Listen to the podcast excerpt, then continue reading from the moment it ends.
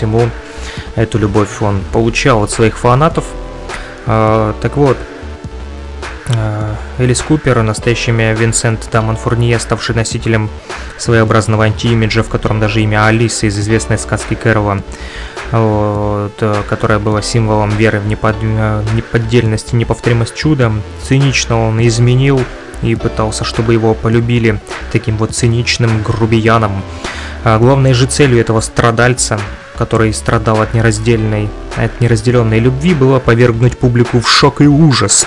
Поэтому для пущей убедительности и придания большей натуральности своим душевным переживаниям, но набертывал вокруг себя живого удава, умоляя, чтобы хоть тот полюбил его, и начинал раскачивать его над насмерть перепуганной публикой. Ну, наверное, удав был тоже в шоке и не особо э, любил э, своего хозяина музыкантом. А потом с безобразной гримасой начинал а, плевать в застывших в оцепенении зрителей, угрожая прикончить любого, кто не верит в его любовь. Господи, я, наверное, не пошел бы никогда на этот концерт, э, на котором музыкант бы в меня а, плевал. Ужас просто, за что любили его фанаты, за то, что он кидался на них с удавом и плевался. Ужас. Просто сумасшедшие фанаты были у этого человека. А кульминационным же пунктом его выступлений было театрализованное четвертование куклы в человеческий рост под звуки песенки «Я люблю мертвых». Просто какой-то сатанизм музыкальный, если честно, в которой он утробным голосом заклинал. Вы даже не можете себе представить, какое это блаженство переспать в гробу с полуразложившимся трупом. Ну, точно сумасшедший музыкант был. А, рекламируя находящийся далеко за рамками приличия и здравого смысла имидж Элиса Купера, его менеджер Гарри Свифт а, похвалялся.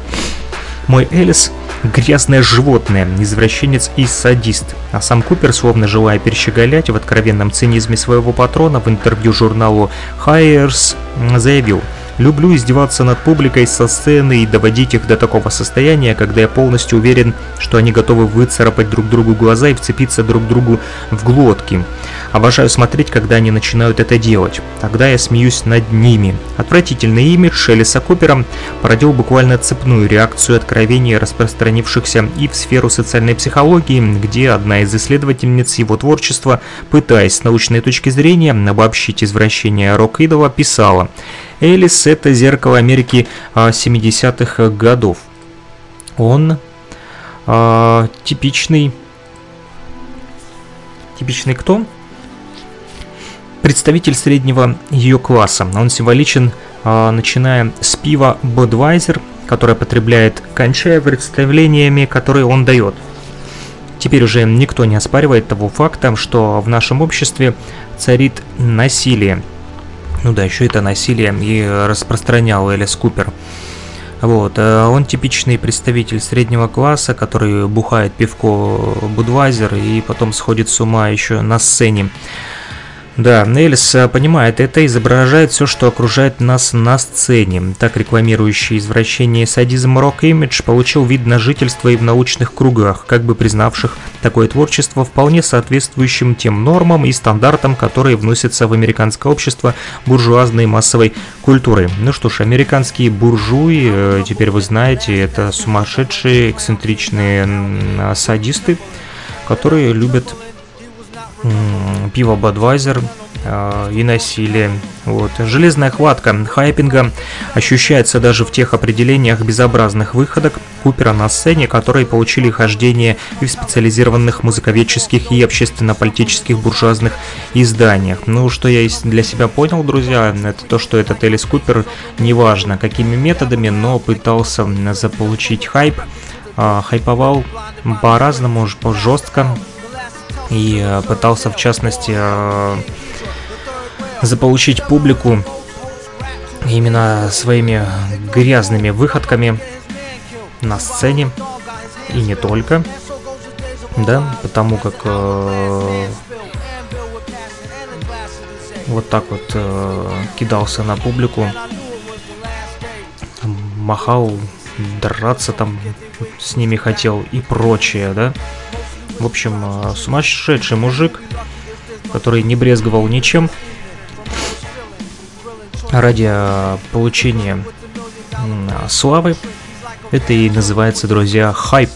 Не верьте хайпу, don't believe the hype, как говорили Public Enemy, Number One, хотя сами недавно они тоже хайпанули, а после того, как Flavor Flav объявил о том, что он уходит из группы, точнее, якобы его уволил Чак Ди, но все-таки Чак Ди потом заявил, что Flav никуда, оказывается, не уходил. Вот такой черный пиар от черных негритянских музыкантов политического рэпа Public Enemy. Вот, э, кстати, э, Public Enemy Radio, последний альбом, довольно-таки крутой, мы его с вами слушали. Кто не слышал, заходите на наш э, YouTube канал Freak Radio, там есть он. Подписывайтесь и будете слушать свое удовольствие. Также напоминаем вам, а, что мы можем разместить вашу рекламу. Ее сейчас вы можете видеть а, на нашем YouTube канале, да? Там написано «Здесь может быть ваша реклама». You advertise the freaksandini собачка gmail.com вот, друзья, можем прорекламировать вашу музыку, вашу, ваши товары за символическую плату.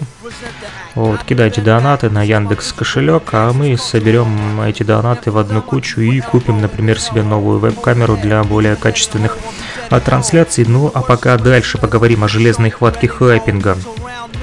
Вот, Э, Купер характеризуется, кстати, как родоначальник так называемого эксцентричного или декадентского рока. Сам Купер любит называть его черным юмор-роком.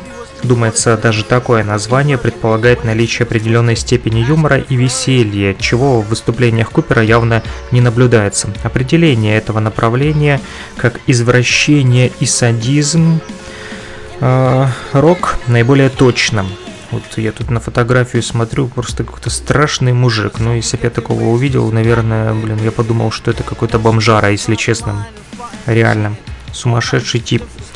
А, столь необычная мягкость в оценках диктуется прежде всего, что именно здесь берут начало панк-рок 70-х годов, пост-панк-рок и хэви-метал рок, получившие особое распространение в середине 80-х годов. Многие, наверное, наши радиослушатели думают, а, почему Mix Master Freak сейчас рассказывает про рок, когда э, эта радиостанция вроде бы как хип-хоповая? Мы все типы музыки слушаем и все типы музыки изучаем для того, чтобы э, понять вообще природу музыки и понять э, культуру музыки, потому как лично для меня интересна вся музыка. Вот. А, простите мой небольшой насморк который попадает в наш радиоэфир. Так вот, э, у меня не ковид, 100%. Это утреннее э, сезонное обострение, аллергия на пахучие э, травы. Сегодня, кстати, у нас дождик идет, вот, и на уличке э, довольно-таки тепло, несмотря на дождь, и весна вступила в свои права. Майские дни, деньки радуют нас. Так вот, э, важно отметить еще одно обстоятельство. Аппарат массовой культуры объединяет научно-исследовательскую, проектную и организационно-коммерческую деятельность специализи... Э, специаль... специалистов высшей квалификации. Социально-психологическое исследование поста... поставляют монополиям данные о колебаниях предпочтений и антипатию различных категорий потребителей, об эффективности обработки общественного сознания, доминирующие позиции массовой культуры как главного слоя буржуазной культуры США а в 70-е годы оказали решающее воздействие на развитие тенденций в американском роке в сторону его упрощения, возврату к уже испытанным формам, принципу региональной принадлежности. Он был чрезвычайно эффективным в сочетании с более важным для власть имущих имиджем нейтрализации настроений протеста в рок-музыке. Следовательно, именно сейчас со всей уверенностью можно говорить о том, что социально-протестная тематика в рок-музыке активно осваивалась культурной индустрией через производство производства имиджей, отвечающих заданным стандартам массовой культуры. Примером деформации бунтарских песенных сюжетов может служить известнейший представитель калифорнийского рока ансамбль «Двери» Doors, чье название символизировало стихотворение английского поэта Блейка. В нем содержался призыв открыть двери восприятия, чтобы люди увидели вещи такими, какими они есть. Все участники ансамбля свято следовали своему имиджу мессии, которые проведут человечество от известного к неразгаданному. Тексты их песен являлись прямыми носителями этого имиджа, в них, как правило, было очень сложно понять что-либо однозначно, каждый был волен воспринимать их так, как ему хочется. Особый упор автор и исполнитель большинства их песен Джим Моррисон делал на резкие упреки в адрес старшего поколения. «Что вы сделали с нашей планетой?» пелось в одном из хитов их первого альбома, последние строчки которого завершились безапелляционным требованием немедленного обладания всем, что есть на нашей Земле. Как и у Элиса Купера, непременно Главным атрибутом их имиджа были черные до неприличия в обтяжку кожаные джинсы, что также было призвано диктовать направление молодежной моды и избавлять карманы новых потребителей 70-х годов от лишнего долларового груза не только ради рок-музыки, но и ради рок-одежды. Почти на каждом концерте они призывали молодежь отвергать ненавистные правила игры и, наконец, съесть хуч, запретное яблоко. А главным измерением порядка в их понимании был хаос, энергия, разрушение всего старого, и все это делалось в сопровождении оглушающего грохота, который превращал инстинктивный протест в тайфун децибелов, знаменующих приглашение к карнавальному уходу от норм истеблишмента. Похоже, что земляки пляжных мальчиков, отвергая плавное скольжение по поверхности океана, вламывались в открытые двери, используя тысячеваттную мощь своих усилителей – в качестве тарана для сокрушения ненавистного препятствия, существовавшего в непробиваемых стенах их собственного имиджа. Примечательным следует считать и тот факт, что несмотря на постоянную практику и изощренные приемы приручения и попыток заключения в коммерческие стандарты, а творчество практически всех известных рок-ансамблей тотального охвата рамками массовой культуры даже в обозначенной коммерциализации запрограммированностью и стереотипностью 70-е годы не произошло. А творчество рок-группы Creedence, Clear Боже, такое сложное название. Creedence Clearwater Revival из Сан-Франциско является ярким тому подтверждением.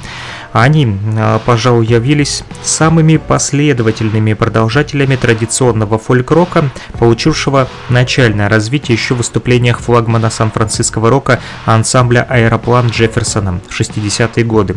А, конечно, неверно было бы категорически утверждать, что творчество этого ансамбля не испытало на себе никакого воздействия а, пресловутого имиджа поначалу, а, выступая под названиями «Голубой бархат», а, и уродцы, они не имели той широкой популярности, которая впоследствии пришла все-таки к ним. По примеру, Beatles, вот это название обозначает, кстати, жуки, но по написанию The Beatles оно ближе к глаголу to the beat, что значит бить, ударять. Вот, то ли битники, то ли жучки. Вот, так вот они эти э, голубые бархаты или уродцы зашифровывали свое название The Credence Clearwater Revival путем изменения спеллинга, то бишь написания первого слова, образованного от английских слов «вера», «доверие» и «колыбель», сочетания слов «чистый» и «вода» и, наконец, существительного возрождения, что, безусловно, э, вызвало трудности у тех, кто хотел дать адекватный перевод названия этой группы. С этого и начались загадки и секреты популярности этой четверки криденсов. Вот, в общем, накрутили что хрен разберешь, что означает их название группы. Хотя скорее загадки тут никакой не было, они попросту черпали свое вдохновение в народном творчестве, прежде всего в блюзах белых переселенцев, которые оказали большое влияние на создание нового направления кантри-рока. Эти криденсы стремились не просто к звуковому идеалу рок-хитов, их поэтический словарь обращался прежде всего к тому, о чем думали и что переживали те, в чьей среде они выросли. А вышли они из самых низов американского общества, где жизнь тяжела не только у черных, но и у белых людей. По своему содержанию их песни выходили за рамки стилизированного протеста, обращенного против сугубо внешних признаков общественного уклада. Криденсы понимали серьезные проблемы взаимоотношений между людьми, призывали молодежь ненавидеть ложь, тщеславие и лицемерие. Их вокалист и одновременно руководитель Джон Фогерти вел искренний разговор со сцены, обращаясь к слушателям. Цитирую его слова. «Я смотрю на мир так, как смотрит на него простой человек, который вышел из низов. Если же все твои помыслы только о деньгах, то ты уже никогда не напишешь о той среде и для той среды, откуда ты вышел». Присоединяюсь к этому. А к тому же они были принципиальными противниками заданных имиджей, искусственно взращивающих популярности рок-идолов. Судьба ансамбля сложилась следующим образом. К сожалению, Creedence Clearwater э, Revival просуществовали всего с 1968 по 1972 года. Правда, и за этот мизерный срок им удалось выпустить 7 альбомов, довольно-таки приличным тираж от которых принес общего дохода на сумму свыше 150 миллионов долларов. В течение трех лет 9 песен Джона Фогерти стали победителями по шкале «Лучшие 10». К этому добавим, что, будучи резервистом Вооруженных сил США в 1967 году, а он написал первые песни на вьетнамскую тему «Бег сквозь джунгли» и «Баловень судьбы», которые исполняли солдаты американской армии и участники демонстраций в различных уголках США, протестуя против грязной а, войны во Вьетнаме. А среди участников ансамбля были также Дук Клиффорд, Сту Кук и брат Джона Том. Однако практически сразу стало очевидным, что безусловный лидер ансамбля все же Джон.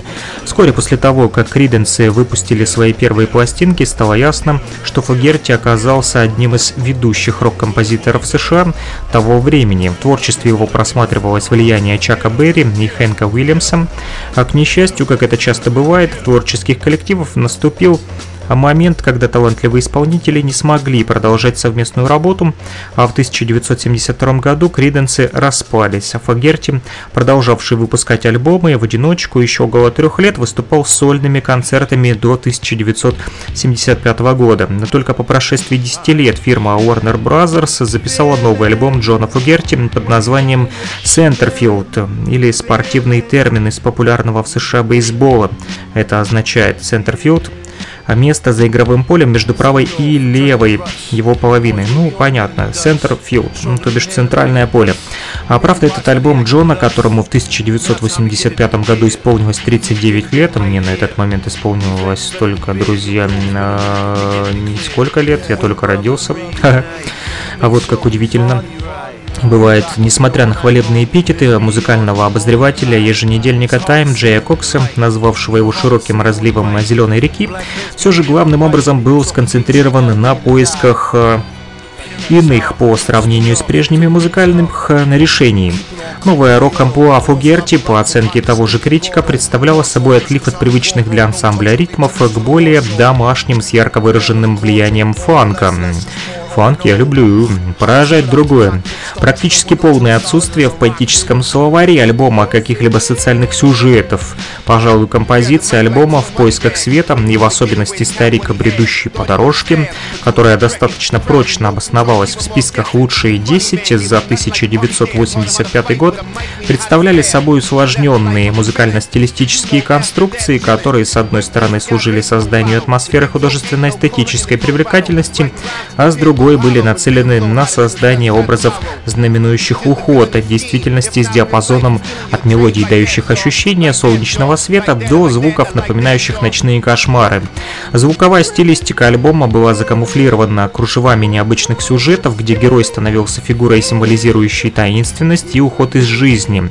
Фогерти сконцентрировал свои усилия на том, чтобы вся эта эклектика ни в коем случае не довела над слушателями, не давлела над слушателями, а приносила им ощущение раскованности. Именно в этом ключе была выполнена еще одна композиция Сентерфилда «Тренер, поставь меня на сегодняшний матч, я готов играть». Таким образом, этот альбом одного из некогда колоритно звучавших голосов, выражавших инстинктивный протест молодежи против буржуазного образа жизни в 60-е годы, а в середине 80-х годов уже выражал эстетизацию настроений а, молодежного разочарования, сближающего рок-музыку 80-х с авангардистскими параметрами элитарной культуры, тесно смыкающейся с неоконсервативными доктринами второй половины 70-х, 80-х годов. И тут возникает вопрос, как даже в период первой половины 70-х годов, когда коммерциализированный рок безраздельно царил в популярной музыке, песни, имеющие серьезный социально-политический аспект, все же появлялись, существовали и даже распространялись порой миллионными тиражами. А для понимания неоднозначности и даже противоречивости этого явления необходимо учитывать следующие обстоятельства.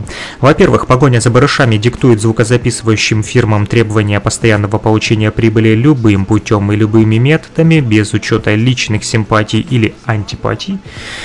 Ну, понятно. Бабло, бабло, бабло, бабло. Одно бабло. Да, на первом плане у них становится и никаких взаимоотношений. Во-вторых, не все рок-идолы становятся известными только благодаря рекламе, хайпингу, имиджу и так далее. В рок-музыке достаточно исполнителей, завоевавших популярность благодаря силе своего таланта.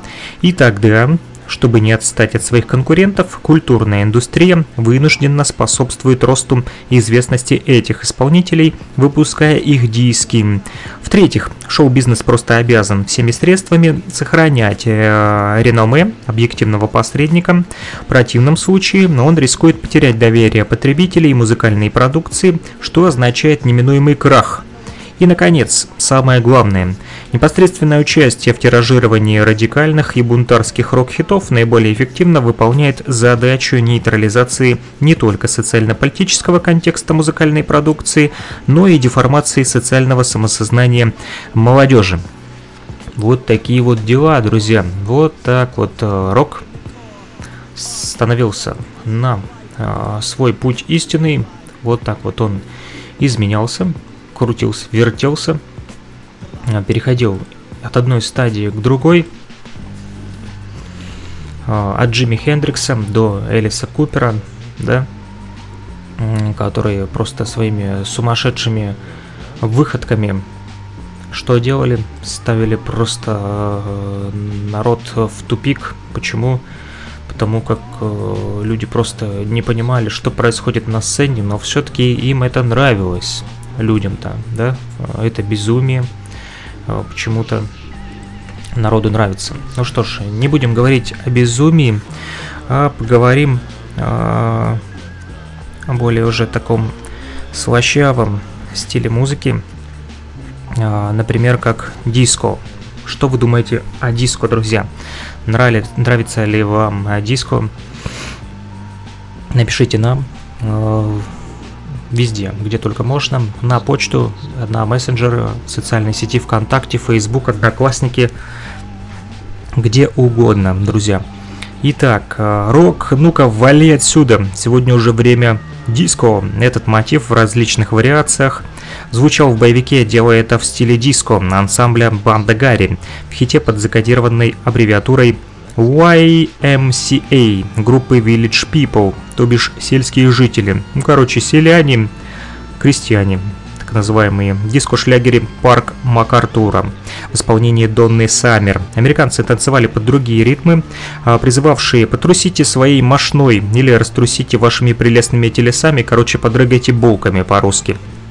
А в 1976 году диско-музыка звучала только в небольших группах цветных жителей городских окраин, в латиноамериканских кварталах, крупных промышленных центрах и общинах гомосеков, которые превратили небольшие дискотеки в места, где ее с, бог... с благоговением хранили как музыку для небольшого круга почитателей, но вскоре. Итак, мы уже, друзья, в предыдущих эфирах обращали внимание ваше на то, что практически все направления стиля рок-музыки имели а, либо чисто этнофольклорное происхождение, либо возникали из смешения различных стилей рока. Так вот, специфика же диска заключалась именно в том, что она стала результатом чисто коммерческого видоизменения важнейшего правления э, рока, стиля соул, возникшего из сочетания элементов ритма и блюза и госпела. Однако, как не без иронии отмечал э, еженедельник Newsweek, диско – это воистину ритм без блюза. Он рассчитан на разрядку для тела, но никак не для головы. От себя добавлю, что что неповторимый колорит госпела здесь также начисто исключен. А, для музыки диско характерен быстрый и четкий напоминающий удары метронома ритм электрических ударных, однообразие ритмической основы нарочито контрастирует с синтезаторами и фальцетами вокалов практически лишенный разнообразия, этот рассчитанный главным, главным образом на танец стиль поп-музыки, обладал все же большим гипнотическим действием, особой эстетикой движений и специфическим унифицированным имиджем. Диско активно паразитировал и выхолащивал пульсирующие и чувственные ритмы латиноамериканской музыки, а также элементы фанка 60-х годов содержащегося в песнях того же Джеймса Брауна, семенами любимого крестного отца а, хип-хопа. А такая же судьба постигла кубинскую музыку, в которой музыкальная фактура подавляла голоса певцов – Слова выступали в качестве сугубо ритмического средства и напоминали монотонное заклинивание ш... заклинание шамана. А диско широко использовал и завывание саксофона, черного ритма и блюза. Единственное своеобразие диско в сравнении с рок-концертами и фестивалями содержалось в самой процедуре потребления музыки в дискотеках. Пришедший туда безговорочно а, подчинялся ее неписанным законам. Посетитель попадал, как правило, в довольно просторный затемненный зал, который буквально буквально сотрясался от монотонного грохочущего ритма и меняющегося калейдоскопа цветовой гаммы. А сам термин «дискотека», а, написано в примечании автора, с легкой руки масс-медиа получил невиданное по масштабам распространения не только в Штатах, но и во всем мире. Однако далеко не всем известна в высшей степени сомнительная история происхождения этих своеобразных коммерциализированных, коммерциализованных шоу-клубов.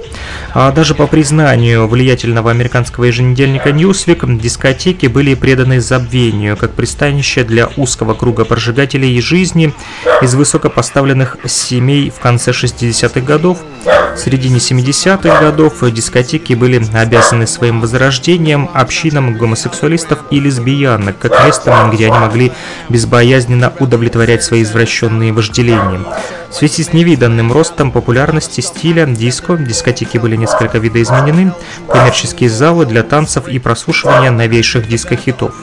Хотя, в принципе, они продолжают и по сей день служить местами сбора и времяпровождения для лиц с упомянутыми сексуальными отклонениями. Не знаю, является ли для вас а, диско музыкой гомосексуализма, гомосексуализма. Вот, но мы ни в коем случае не призываем никого никаким гей-парадом. Мы против ЛГБТ и геев. Да, мы это не любим но музыку мы любим разную. А главной фигурой этого театрализованного таинства, безусловно, является диск Жаки. Диджей, поставь что-нибудь хорошее, зажигательное. Важность клубных диск-жокеев трудно переоценить, заявил президент корпорации RCA Records Роберт Саммер.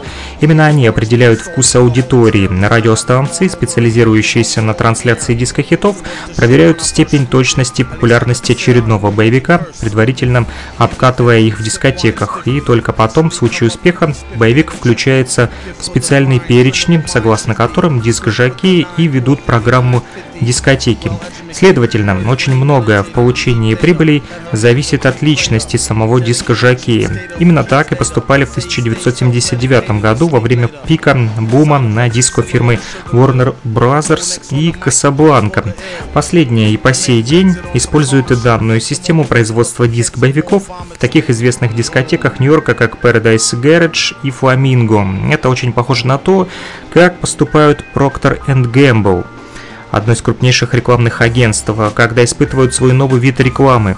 Откровенничал один из служащих фирмы Рэй Кавиано. Профессиональный диск-жокей и по совместительству активный член общины гомосеков, видимо, это обстоятельство фирму нисколько не смущало, лишь бы делал деньги. Он был ангажирован ангажирован фирмой Warner Bros. для того, чтобы в качестве диск-жокея обеспечивать постоянные прибыли от эксплуатации дискотеки, в которую Warner вложили 6 миллионов баксов. Вот Warner Bros. сделали бабло на гомосеках.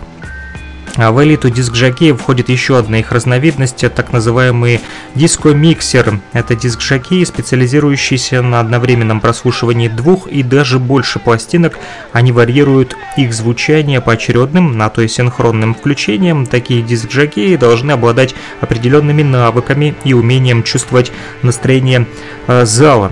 Вот, ну это, наверное, уже ближе к хип-хопу, когда, да, смешивают две пластинки.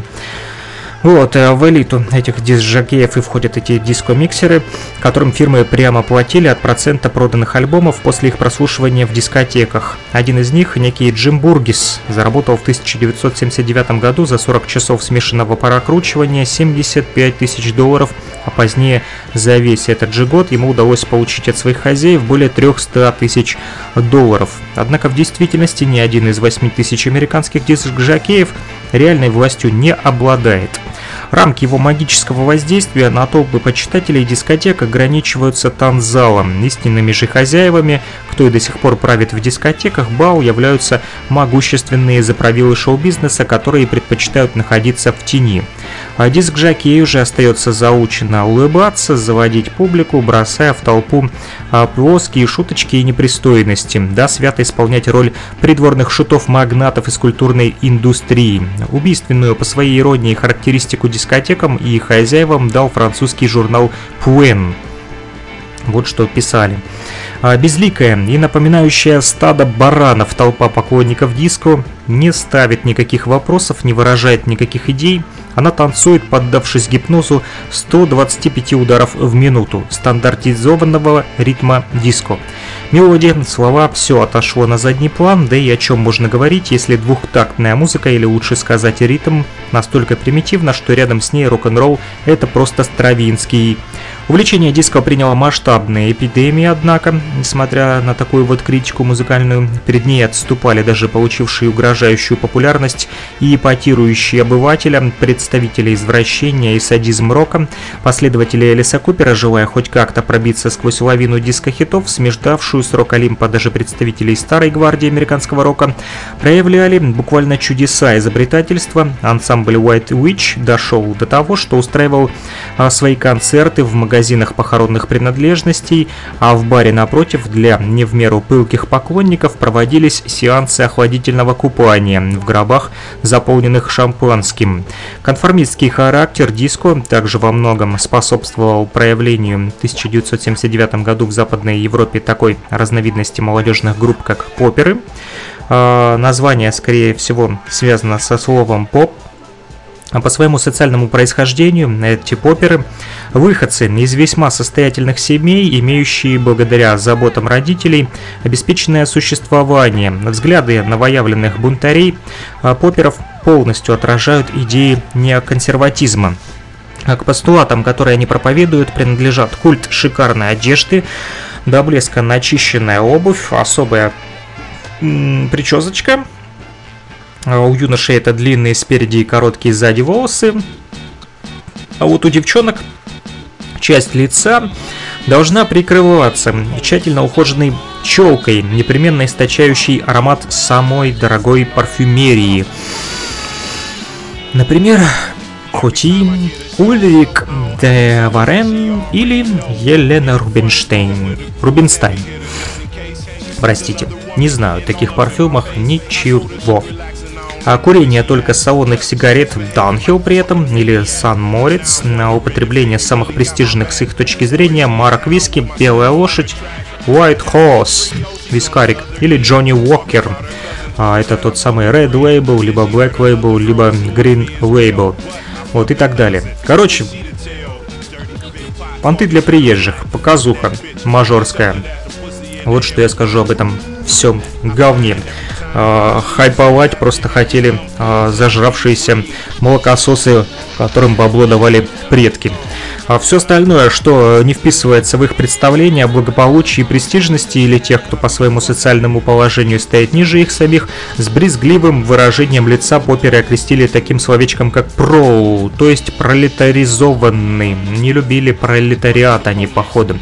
Ну что ж, поперы, идите в жопу, скажу я вам так. Мы хип-хоперы говорим «идите в жопу поперы». Ха-ха! Вот так вот я их задействовал прямо в эфире Фрик Радио. А в политике их кредо нововведения опасны, они могут нарушить равновесие сладкой жизни, но я же говорю, слащавые ублюдки, которые зажирались. Вот.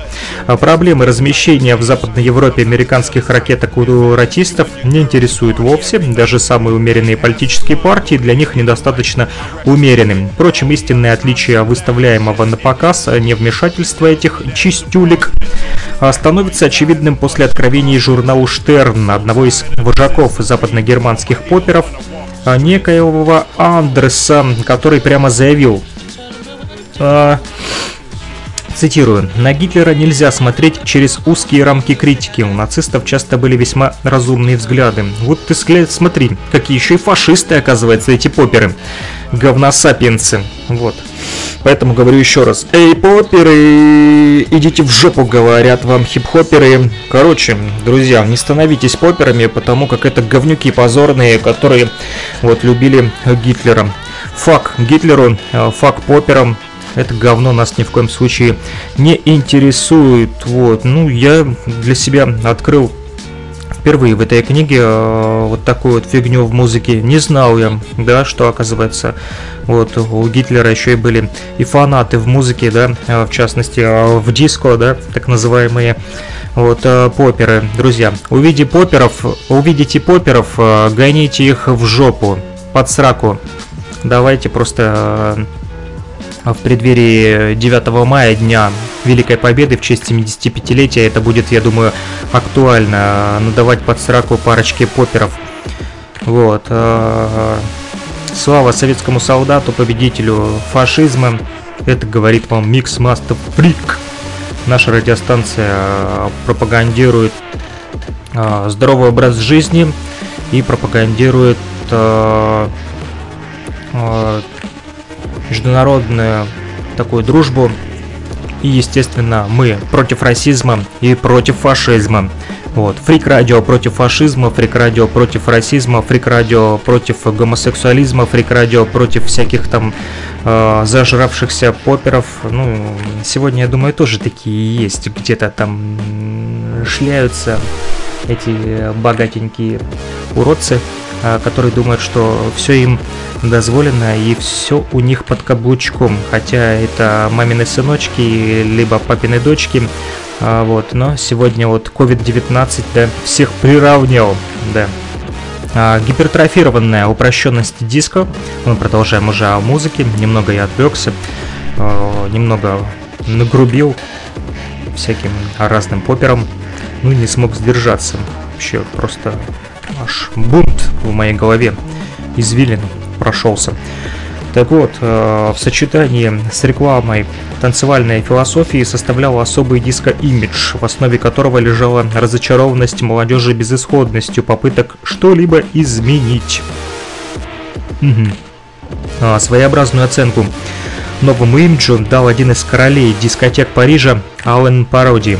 А в 80-е годы голова будет утрачивать свое назначение в силу а, того, что думать значит регрессировать в угоду своему а, телу, которое реализует себя в танце, в необдуманном а, повторении одного и того же элемента или безобразного движения в течение 6 часов подряд.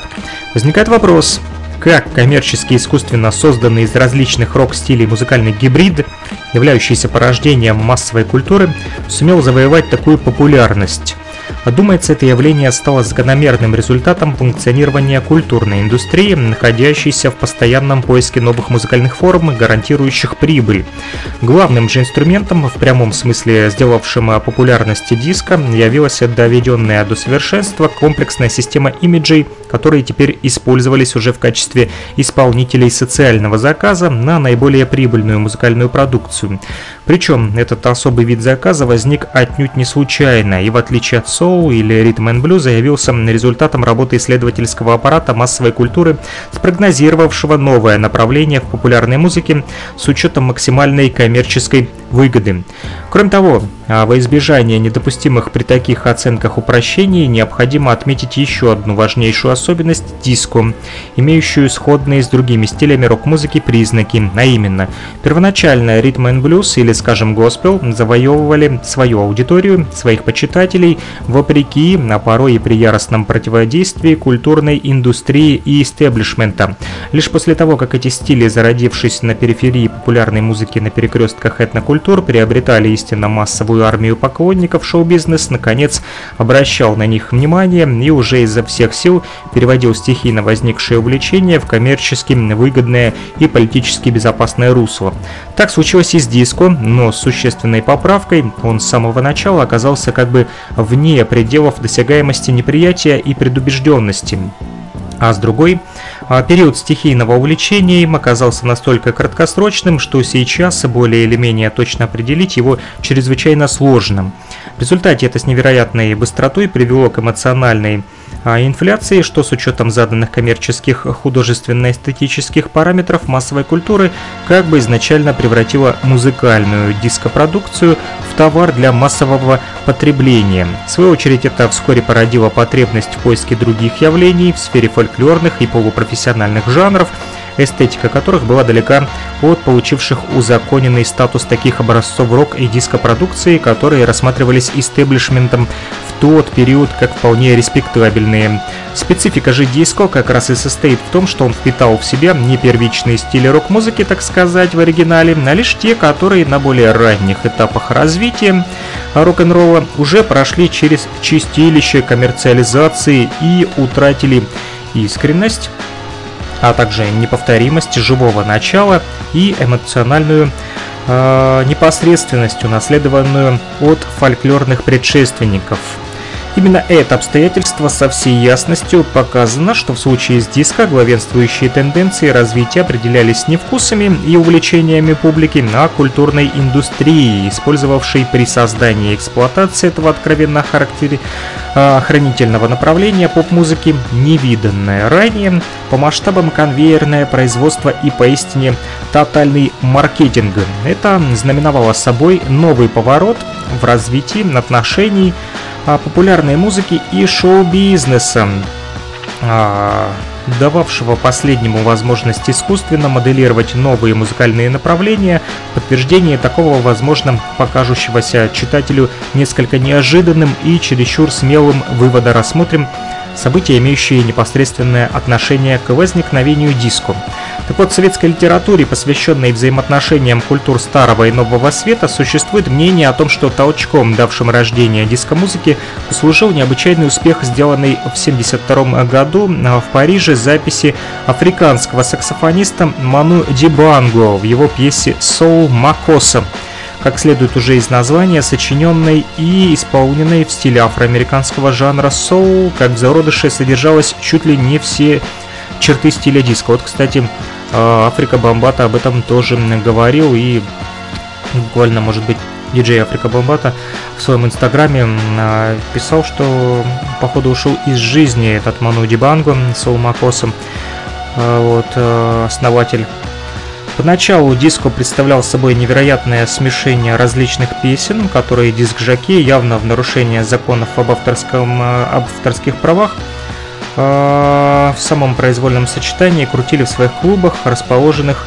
в черных и латиноамериканских кварталах в общинах гомосексуалистов на Файр-Айленд в Нью-Йорке и Сан-Франциско. Главной их целью было заставить публику танцевать без остановки, при этом смешивались воедино мелодии в исполнении Дайана Роуз, Берри Уайта, ансамбля Temptation и Марвина Гея, Однако в 1975 году одна из крупнейших фирм по производству пластинок Polydor по рекомендациям специалистов заказала песню, точности воспроизводящую мясорубку из мелодий, предназначенных для дискотек. Таким образом, первой исполнительницей песни в стиле диско стала чернокожая певица, тогда еще малоизвестная Глория Гейнор, бывшая косметичка из города Неварк, штата Нью-Джерси. Ньюарк, так будет правильней. А песня называлась «Никогда не говори прощай». То был первый сделанный по заказу диско-хит. Откровенно говоря, мы не ожидали, что диско так пойдет, признался впоследствии президент крупнейшей корпорации CBS Records Брюс Лундвелл. Первые пластинки диско представляли собой грубые, наскоро срубленные подделки, а типа «Танцуй со мной», записанные в спальне одного из домов в городе Чикаго, еще только начинавшим пробовать свои силы в этом стиле Питером Брауном.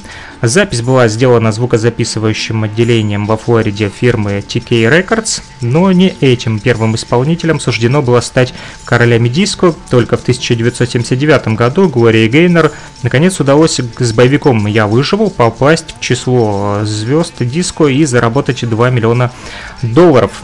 Настоящий успех диско пришел из Голливуда, когда австралийскому продюсеру и финансовому магнату Роберту Стигвуду, которого тот же Ньюсвик крестил наиболее эклектичным импресарио, понадобился никому неизвестный исполнитель, соответствовавший таким установкам диско-имиджа, умеющий одинаково хорошо петь и танцевать, специфической внешности, тонкая талия, высокий рост, вихляющая походочка, типичный образ завсегдатая э, дискотек. А, таковым оказался ранее подвизавшийся на вторых ролях в Голливуде и снявшийся в фильме «Мальчик в целлулоидном шаре». Джон Траволта, друзья, приветствуйте! Актера. А Альянс получился как нельзя более удачным, успех был поистине оглушающим. По кассовому сбору за 1978 год фильм с участием Траволты под названием «Лихорадка в субботний вечер» вышел на второе место среди всех фильмов, выпущенных в США, и принес его создателям 107 миллионов чистой прибыли. А несколько ранее, еще до фильма, фильма благодаря искусственному использованию хайпинга, Стигвуд получил громадные прибыли от продажи долгоиграющего гиганта с песнями к фильму в исполнении исполнении Джона Траволты, Оливии Ньютон-Джон и ансамбля Биджиз. У меня даже есть пластиночка этого Биджиза. А выбор исполнителей отнюдь не случайен. Оливия Ньютон-Джон не была в прямом смысле супер-рок-звездой, хотя ранее вместе с Иеном Гилланом была ведущей исполнительницей партии в нашумевшей рок-опере «Иисус Христос. Суперзвезда», давшей начало еще одному направлению в рок-музыке – джизус-року. Ансамбль Bee Gees составляли братья-выходцы из Австралии, они получили популярность в США в начале 60-х годов, особенно во времена первого британского вторжения в американскую музыку. Они были представителями так называемого симфорока, и их альбомы «Одесса», «Горизонталь», «Идея» получили широкую известность. Ничего себе! Даже Одессе посвятили они вот, э, песни. Ансамбль Биджиз у меня есть где-то пластинка. А хит э, Массачусетс, исполненный в оригинальной манере в середине 60-х годов, вошел в их э, золотой гигант «Лучшее из Биджиз» и даже был международным бестселлером в начале 70-х годов. Их слава стала даже меркнуть. А так продолжалось до прихода их в диско. Стигвуд все рассчитал с поразительной точностью, ни один из исполнителей не смог выкинуть что-либо непредвиденное, так как они не находились на высоких местах в табеле о рангах рок-музыки. К тому же, будучи известными исполнителями, они совсем по-другому будут восприняты публикой, реагирующей, как правило, на все новое с недоверием. И, наконец, исполнить диско, имея высокие профессиональные навыки, приобретенные в рок-музыке, не представлялось слишком сложным для известных музыкантов. После выхода на экраны на лихорадке в субботний вечер, где Биджиз была отведена главная роль, они стали королями диско, а альбом с аналогичным названием был продан колоссальным тиражом 30 миллионов экземпляров. А так, диско, зародившийся в сомнительной атмосфере провинциальных дискотек, стало вездесущим, проникнув на киноэкран, телевидение, обложки журналов, списки лучших грамзаписей в ночные клубы и отделы мод крупнейших супермаркетов. Друзья, вот так вот диско начало поглощать э, все культуры и весь шоу-бизнес. Вот, о промоутинге диско мы поговорим уже в следующих радиоэфирах. А, немножко я устал, уже начинает заплетаться язык, а вы дальше просто слушайте музыку, друзья, и наслаждайтесь хорошими вибрациями на Фрик Радио. Не переключайтесь!